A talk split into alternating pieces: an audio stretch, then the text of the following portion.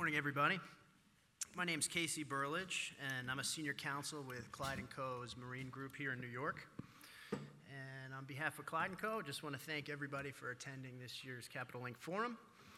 And I'd also like to thank each of our panel members here to my left. I'm not sure if we have, we might have one more, but uh, we're going to go ahead uh, with the four that we have. Uh, to my immediate left, we have Adrian Tolson, who's a senior partner from 2020 Marine Energy. And sitting next to him is Greg Schwartz, who is the Director of Strategic Development for G Aegean Bunkering USA, um, who will give his comments from the physical supplier side of things. And next to him, we have Mark Refso Home, who is the leader of the U.S. Fuel Desk for Maersk Oil Trading, who will provide his comments from the owner operator's perspective. And at the end there, we have Mikhail Shapiro, who's Glencore Limited's Marine Fuels Manager, um, and who will offer us his comments from, from the trader's perspective as well. So, upon discussing the title of today's panel, which is uh, Marine Fuels and Industry in Transition, uh, we identified three topics that we'll be covering today. Uh, the panelists said that uh, no panel with, that, with, this title would be complete without discussing the IMO's decision to implement a global sulfur cap uh, to burn 0.5% low sulfur marine fuel beginning in 2020. Uh, second, we're going to have a brief discussion regarding the issue of declining margins in both physical bunkers and bunker trading. And finally, uh, we'll discuss briefly the role of technology in the marine fuel industry with a focus on mass flow meters in Singapore and other ports. So we have a quite, quite a bit to cover today, uh, but we hope to leave a few minutes at the end for a few questions for our panel members. Um, and with that, I'm going to turn to our first topic,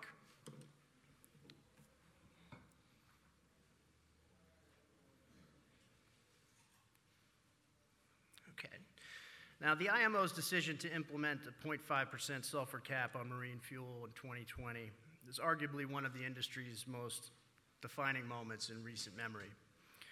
Based on experience from the regulations for low sulfur fuel in the emission control areas, which came into force in 2015, it appears that the majority of owner and operators have opted for the fuel switch from residual fuel to marine gas oil. My first question is for Mark. Um, Mark, can the industry expect a similar response to the global sulfur cap? And do you believe that that will be the easiest route to compliance with the regulations by 2020? It will definitely be the easiest route, but I think that um, it will be a two tier or even a three tier solution. So I think you'll see a lot of the big carriers like Maersk Line and some of their competitors in the, in the shipping space probably go for a uh, hybrid solution, a, a 0.5 blended fuel oil barrel. And then you'll see a lot of the tanker operators and some of the smaller ships go for a uh, MGO based solution. And then, of course, you have the big question mark of uh, how big a uh, percentage of the solution scrubbers will be. Right. Thank you. But the main point there being two different grades 0.5 fuel oil and MGO for different types of operators. We have to expect this will have some, some effect on prices. And, uh, and Adrian, I would ask you, what effect would the anticipated shift in demand away from residual fuel have on the MGO prices worldwide? Well, that is a big question. but, uh, you know, essentially, you have to believe that if there's, a, if there's an increased demand in distillate material, whether it's be blended into 0.5 or used as MGO, DMA type material, then obviously you expect a higher demand that will push up the price in gas oil. The only thing you have to look in perspective is for the marine component of the world diesel market, it's only about a 6 or 7% component. If all the bunkers were shifted over, that are currently used in residual fuel shifted into diesel. So, uh, you know, it's 6 7, 7% of that market. I mean, that's significant, but is it as significant? Does it push up that diesel price globally as much as one would think it would? The, other, the, the more obvious impact is clearly is there's not enormous uptake on scrubbers is that residual fuel will be oversupplied, dis, uh, probably even distress oversupplied post 2020, and that may work its way out as refiners uh, come along, but you can certainly expect a significant drop in the price of residual fuel. Thank you very much. Now, Mikhail, what, uh, what other consequences do you think that the market can expect from these increased costs for compliant fuel? Um, For example, do you think buyers would need an increased level of credit? Well, I think if you look uh, historically, rising prices is nothing new to the shipping industry. We've gone through many waves where a flat price will go up or down. In this particular case, uh, this price change will come with a actual change to the way shipping is done and to the way vessels handle the fuels on board, which will be definitely something that's of question for many owners. And as Mark pointed out, every owner will find their own solution on how to do it, whether they'll uh, choose to burn gas oil, which is probably one of the most expensive solutions, or scrubbers, which uh, have their economic uh, strategies, or whether they'll deal with hybrid fuels, which will have their own complications in terms of uh, different qualities. But you will have definitely an impact on uh, credit as prices will rise, and whatever happens, ship owners will pay more for fuel come 2020. So that will definitely be an impact, and a strategy needs to be in place for every owner or how they will handle it, particular to their own fleet. Thank you. Yeah, and, and as far as the strategies, now I would ask uh, Greg, do you think that the market's preparing for this global sulfur cap now? Or, uh, and if so, what's, what steps do you think people are making to prepare for it? Um, From, from the ship owner standpoint, I'm sure they're preparing, but they're not really acting. They're thinking about it, they're analyzing it, they're studying it. Um, The uptake on, on scrubbers has happened on a small scale, um, but it certainly hasn't been anything uh, we could really highlight. From a supplier perspective and even a refiner perspective, very little's been being done. Suppliers don't need to enact change this far in advance.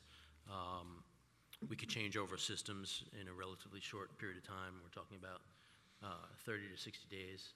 So um, uh, there's no room in the supplier's economic model today to do anything in advance. Um, we're kind of struggling along with the shipping uh, industry in terms of uh, margins and uh, demand. So um, I would say no, but we'll be ready when we need to be ready. Great, thanks very much. Now, there's been a, quite a bit of discussion about alternatives um, to burning the compliant fuel, and such as exhaust gas cleaning technology, scrubbers, or LNG, um, and all of these appear to have their drawbacks. Now, Adrian, I would ask you um, the lack of LNG infrastructure appears to be a significant barrier of entry for mainstream acceptance. Do you believe that this is still the case? And uh, could you explain what some of those uh, restrictions are and whether you think there might be a change in the near future? Yeah, sure. I mean, LNG is clearly a, a viable fuel for use in marine, and, and you know, from a price point of view, there are some arguments to be made for it just at the sort of the wholesale price of LNG.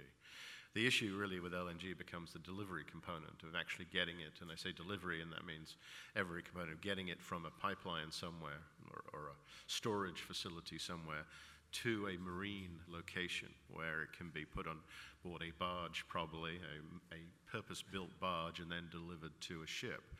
And these are a lot of complexities, and none of this infrastructure truly exists. It exists in small pilot projects, as I, uh, loss leader projects, if you like, mostly done by major oil companies and port authorities. And at this moment, uh, we're, we're sort of we're stuck with that solution. It's not an economically viable solution at this point. Now, if, if the market builds itself, there's more volume done, then some of these pot projects could perhaps be paid for. But again, I, I think it's going to be a long term before shipping views this as the lower co- lowest cost solution to compliance. It will be a solution that's chosen for other reasons, whether it be public perception or, or, or perhaps their LNG carriers, for example. But I think from, from a general overall perspective, this is not going to be seen anytime soon. Thanks. Thank you very much. Uh, I, would, I would just like to introduce our fifth panel member who, who's joined us, um, John Lycouris from Dorian LPG. And this next question is for him, uh, since we're talking about alternatives. And I would ask uh, what might be the opportunities for suppliers uh, dealing in these types of products, such as LPG um, and some other alternative blends? And what might be some of the difficulties in creating these blends? Thank you, Casey. Thank you for the introduction. I'm sorry I'm late. Um, yeah, there is uh, a push by mainly by the engine manufacturers to um, uh, enable engines to burn alternative fuels. Uh, there are uh, LNG LNG engines already in operation, uh, and uh, methanol engines in operation, and ethane engines in operation. LPG is the next in line. It's going to happen in a year or two.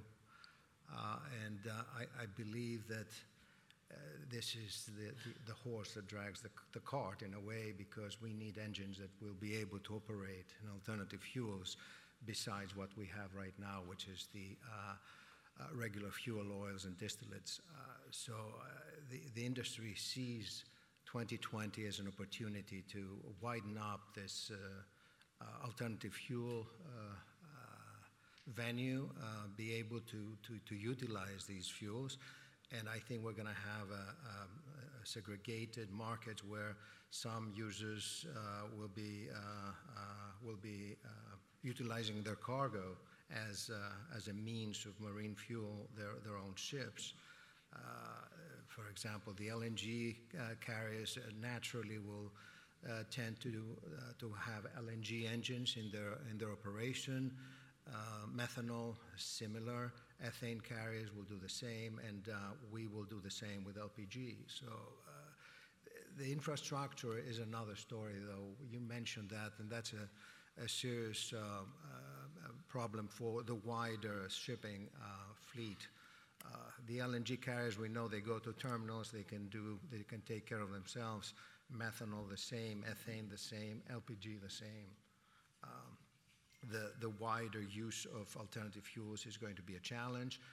Uh, LNG, granted, there's no real infrastructure. They're just building it right now. It may be ready in, in maybe uh, a few years uh, to, to, to take care of uh, some ships that are, some container ships, some alternative other ships that have been thinking about LNG. But I believe uh, methanol is an easier fuel to use. It's easier to, uh, to store and handle. Uh, it's a supply issue uh, on the methanol. Ethane, uh, same. It's, uh, you have to go to a dedicated terminal, otherwise you are unable to find ethane. Difficult to carry. You need an LNG ship to carry the ethane. And I think LPG is a much easier fuel because we've been carrying it, and there are small ships where doing ship-to-ship operations all the time, uh, it would be an easier uh, opportunity for people to consider, uh, with storage on deck being also uh, an easier solution than an LNG solution. So I, even though I'm maybe uh, uh, leaning towards LPG because this is the business in which we are involved in, uh, I can tell you that there is about a, a thousand places in the world that can take LPG or can deliver LPG, and there's uh, a lot of small ships that can do this kind of operation and uh, bunker LPG to uh, a customer. So, um, but I think uh, overall, a big picture is that uh, alternative fuels will play a, very serious role and uh, have become quite attractive price-wise and economically feasible. And when the engine manufacturers come out with the ability to retrofit engines um, that are electronic already into uh, alternative fuels, that will be uh, the day when we will. And I think it 2020 is nearly there in, in that. Terrific, thank you. Mikhail, what are your views on some of these low sulfur alternatives?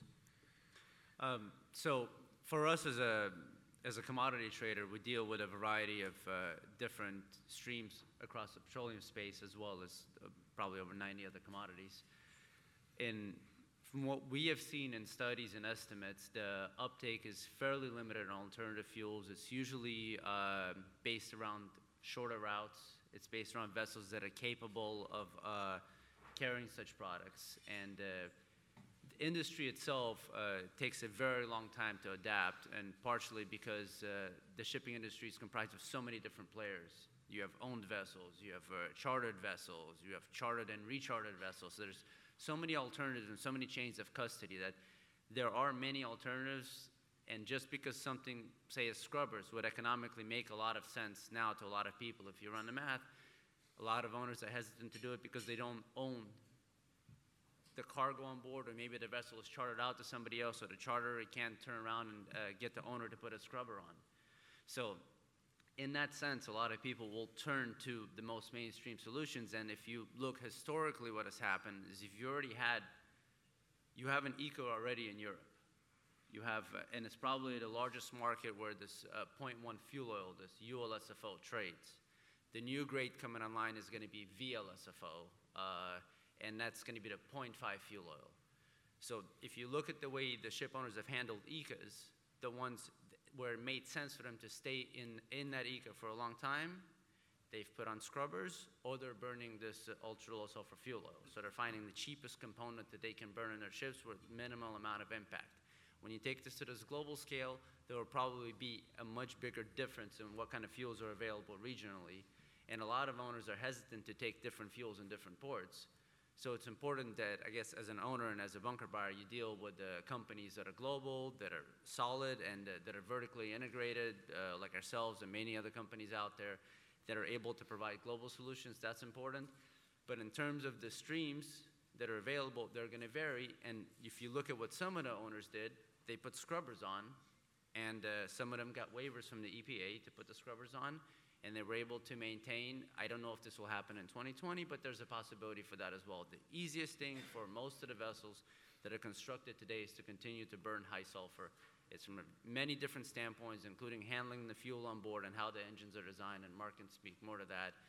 Whether that's viable or not viable in 2020, the only way to keep burning high sulfur is to have some kind of abatement technology, such as a scrubber. If not, you have to go to other solutions, such as gas oil, if you have a limited amount of bunker tanks or whatever, or uh, ultra low sulfur, fu- uh, very low sulfur fuel oil. Terrific. That's a perfect transition for a question for, for Mark about scrubbers. Um, do you believe that the initial costs for this technology on retrofits are simply too prohibitive? And, and what are the approaches being, being looked at for scrubber technology? It's, um, I think if you, if, you- if you do the NPV on it and use the assumptions that most people use today, the scrubber econs look great. Your payback is anywhere from 18 months to two years. Um, having said that, Maersk is not on the scrubber team, and I know there might be people even in this room who uh, can't really understand that. But there are several reasons for that. We have uh, operational concerns. Uh, we still haven't seen scrubbers being proven technology on a two-stroke engine, diesel engine the size of our engines. One, uh, two.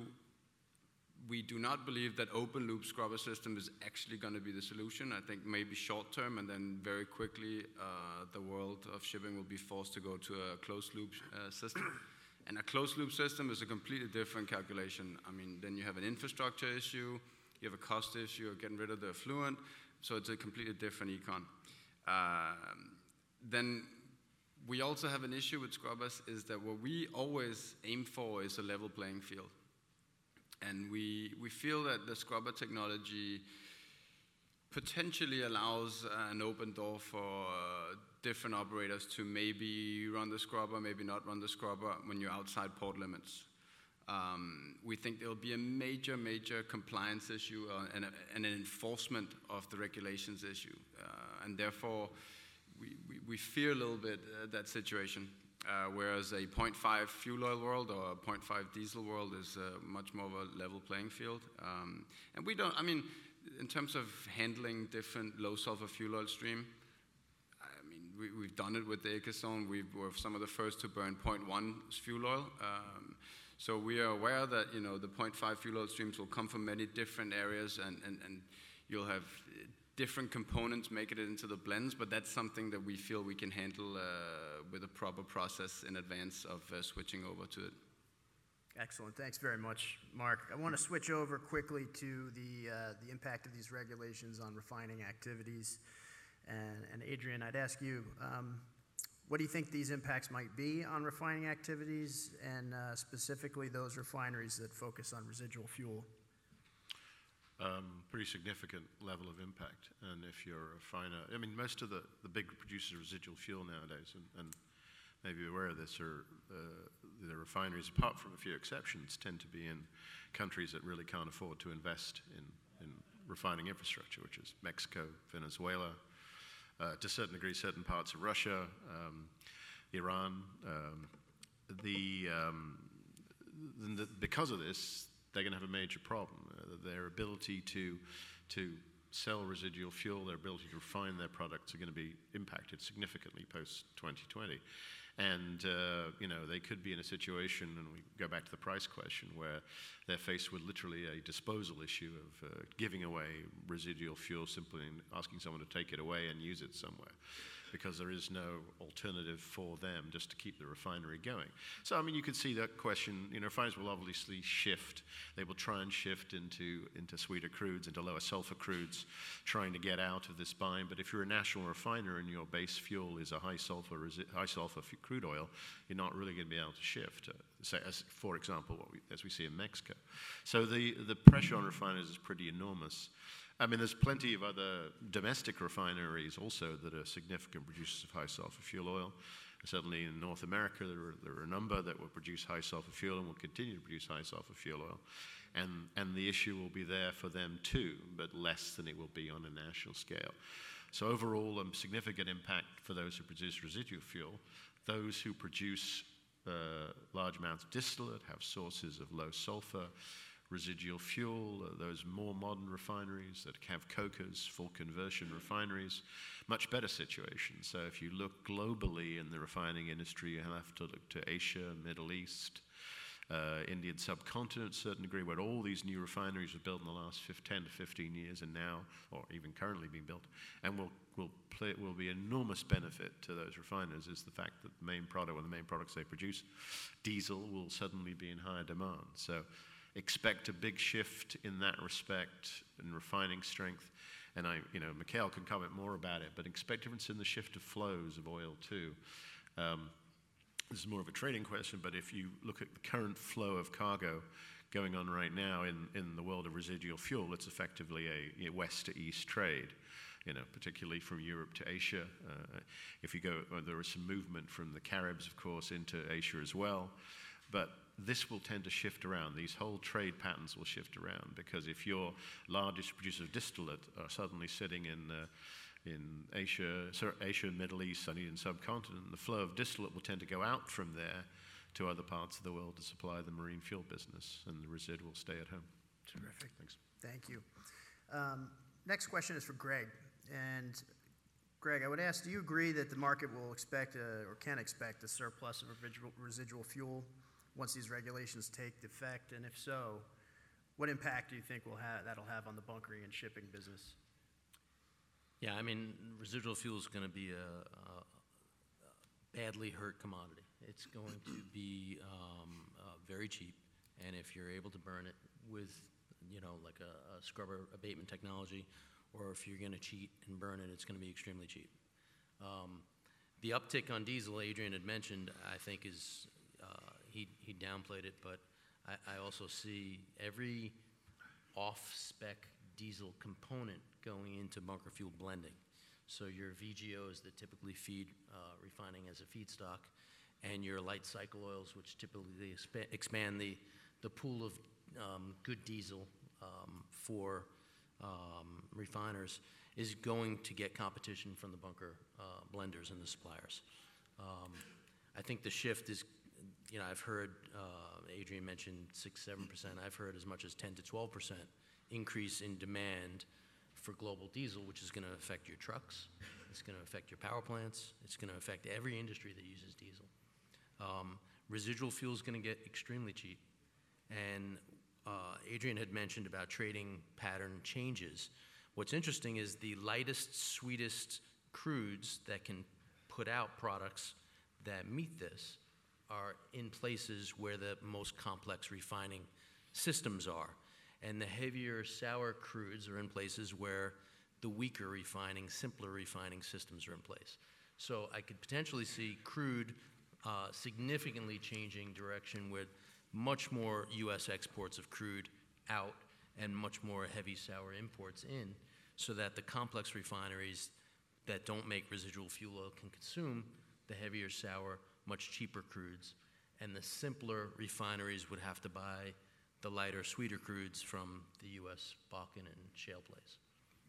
Terrific. Thanks very much for your thoughts on that, Greg. It's helpful. Um, Mark, one last question on, on uh, sulfur regs uh, for you. And It appears that the penalties for noncompliance will be relatively minor compared to potentially millions of dollars needed to implement scrubbers um, and/or cleaner fuels. Might these lighter fines tempt owners to so maybe ignore the regulations, or is the threat of pressure by the European and U.S. port authorities, you think, going to be enough to ensure compliance? It's a, uh, it's a big topic for us, uh, enforcement of, of the regulations. And uh, the, you know, the size of the fines is, is one element, uh, but there are many different elements that play into it, right? How do you execute? How, do you monitor this? Like, do you use sniffers? Do you, every port state, do you have to check the actual, the, the sulfur level in the tanks? And then the size of the fines. So we're working with regulators, uh, of course, uh, Danish maritime authorities, but also other countries uh, around the world to ensure that we have not only a strict enforcement policy, but also coherent. Because another issue is that parts of the world might go with one solution and others might not. So, so again, for us, it's all about a level playing field and transparency. So we're doing everything we can. Um, again, not to sort of hurt ourselves, but just to make sure that it's a transparent and, uh, and fair system. Terrific. Thank you very much. I think we're going to switch topics now due to the time here. Um, I'd like to jump into the role of technology um, with a focus on the mass flow meters. And the first question I have is, is for, for Mikhail. Um, now, these, these mass flow meters, they've been compulsory in Singa- Singapore as of uh, the beginning of this year. And, and I understand that Glencore has implemented mass flow meters on its barges in there as well as in Fujairah. Um, what feedback has the market received from uh, the implementation, implementation of these devices? Well, I think overall the f- uh, feedback has been very good. Uh, Singapore was, uh, I think, a big beneficiary. They haven't really lost uh, any volume, and they've uh, been able to maintain a higher level of delivery system. Uh, in uh, Fujairah, again, it's the same thing. Anytime you enter a transit port, uh, mass flow meters allow for a faster delivery, uh, more accurate delivery, and there's, I mean, there's no reason not to have that. Uh, the U.S. is a, a little bit different. That's more my ar- area of expertise. But in the U.S., it's a little bit different because the, of the Jones Act and who actually owns the vessels. But certainly, uh, it's a welcome change to a lot of places in the world. It is difficult to do in places where the port authority doesn't mandate it because uh, you're essentially required to run to your own to your own or a major accepted standard, which our barges are uh, to a major standard. And I think a lot of people that have used that found that to be a very efficient and effective way to take bunkers and a faster way to take bunkers. Excellent.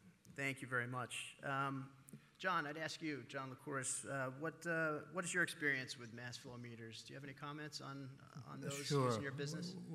i do. We, we have actually proactively installed uh, mass flow meters on the bunker lines of all our new building vessels.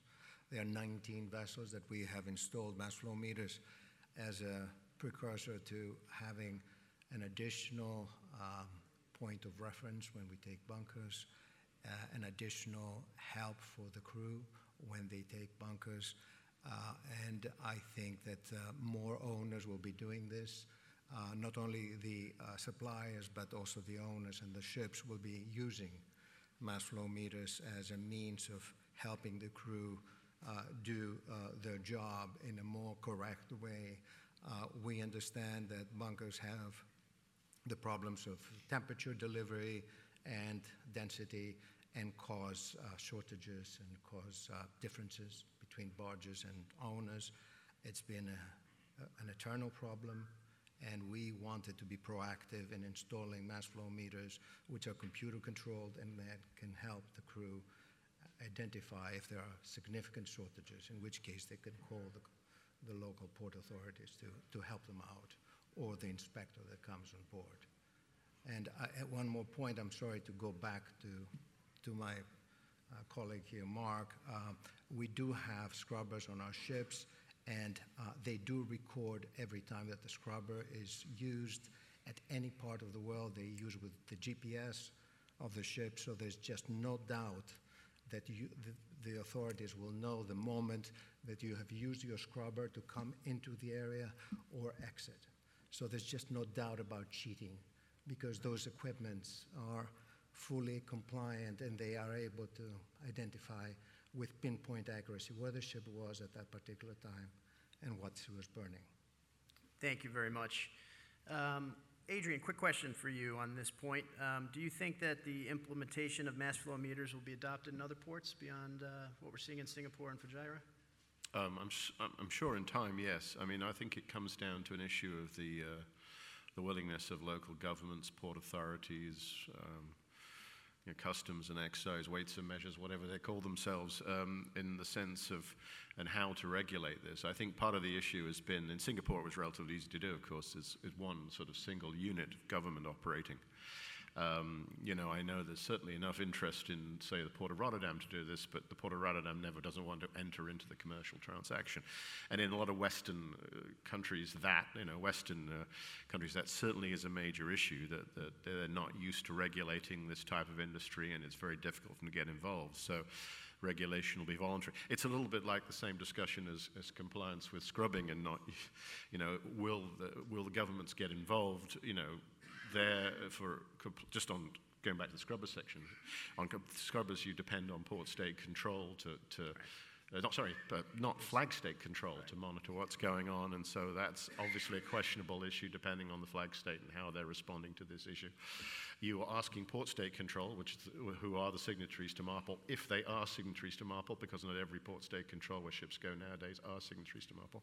So the question is, this, the, the issue of compliance is a bit shaky for that reason, you know, whether people are using scrubbers or not. So there's a lot of work that needs to be done by the IMO on that issue. There's clearly a lot of work that needs to be done by governments where and ports where uh, uh, MFMs could be used, where they should be used in order to get them implemented and to deal with those local regulations.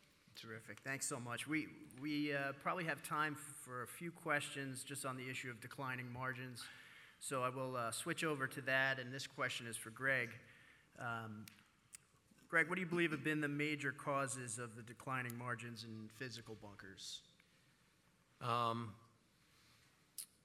I mean, I think the lack of opportunity, there's is basically a decided lack of acti- activity on, in the large trading houses, and um, they've all built systems around trading in residual fuel oil.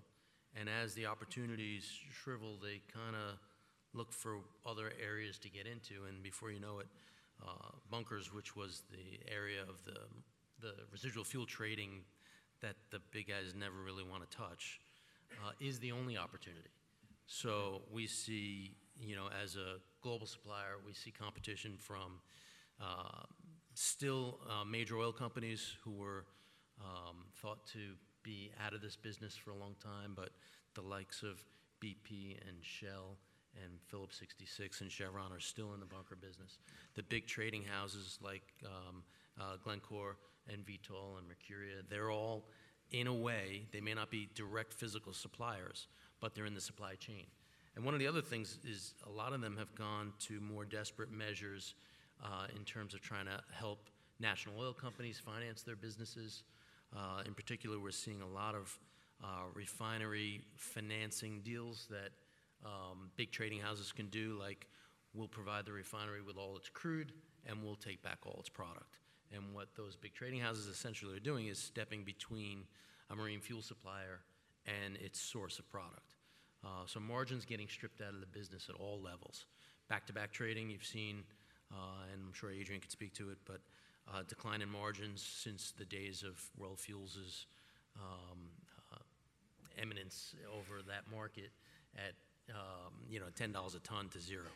Um, we've got uh, inquiries that come into our house that have seven trading houses looking to buy 100 tons of gas oil. You know, and you have to you have seven different traders trying to compete for 100 tons of gas oil that they may get a dollar a ton on, meaning that they're trying to do $100 worth of business. Um, obviously, they're trying to build a reputation with the ship owner to show how good they are that they can do it so that they can get other business that's more lucrative. But it's just a, a very tough environment today on the supply side. Absolutely, absolutely. Thank you. I think we may have time for one more question uh, for Mikhail on this issue. Um, Cal, what are your views on where the profits might, profits might come from for those dealing with declining margins in both physical bunkers and uh, bunker trading?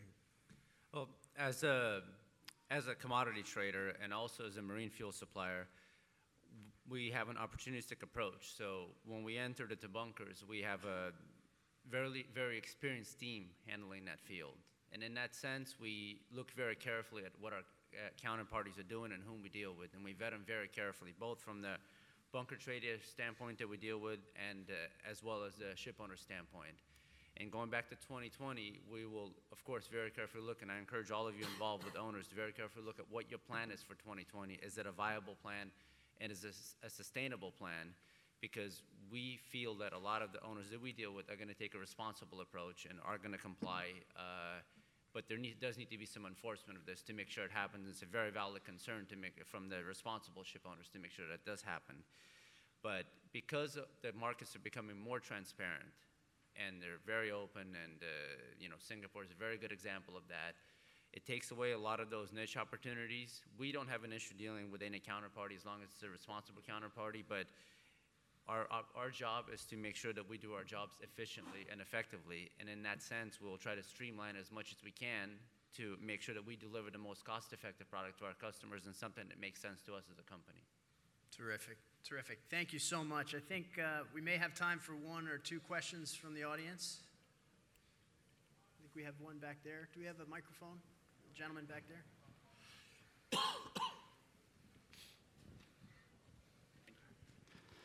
Hi, good morning. Uh, This is for, mm, I guess, Mark, but could be answered by anyone, uh, based on a comment you mentioned about the non-compliance. Uh, I agree in general now with ECA and having, it's pretty easy to go ahead with non-compliance. It's, there's a benefit to it. Um, But later on, I mean, if you've installed the scrubber, spent the time installing the scrubber, do you really think there's any real benefit of non-complying? And- And also, just general the non-compliance later. If, if you don't have a scrubber and you have heavy fuel oil that's not low sulfur, then you have some explaining to do. Um, Yeah, uh, I understand your point. and whether you have scrubbers or not, the thing is, as long as you're so the the ECA zones is easy because you're dealing with areas that are close to port, right? The problem is when you're in the middle of the ocean, and uh, so so John might say that his company has a GPS approach, but that is not part of the regulations for IMO. There are no requirements to run GPS or constantly let the authorities know whether the scrubber is active or not. And the reason you wouldn't run it is because it, ta- it increases your consumption by, let's, let's use 4% as a ballpark number, right? So you're saving on your consum- consumption right away. Um, the other thing is, you know, um, if, if you're able to run any, even if you don't have scrubbers and you're able to run any amount of heavy fuel oil, right, that's a potential several hundred uh, dollars per ton savings, right? And I think a big part of this is going to be flag states. Because if your ships are all registered in a flag state that doesn't care, has, has maybe not even signed uh, the 2020 agreement yet, you know, what is their incentive to, to fine you? So one thing is when you're calling a port in the US or, or Europe, you're going to have to comply while you're in port. But if you're flagged in, and I won't name any names of countries, but you know, if you're flagged in a, in a country that doesn't really care, what, what, what is, you know, what's our recourse against you? Uh, and I think that's, and, and that's what we're trying to figure out and trying to work with authorities to come up with a very, very uh, robust regulatory framework. Thank you. I think that's all the time we have for our panel. Thank you very much. I just wanted to thank each of the panel members for their excellent contributions today, and uh, looking forward to the rest of the conference. Thank you.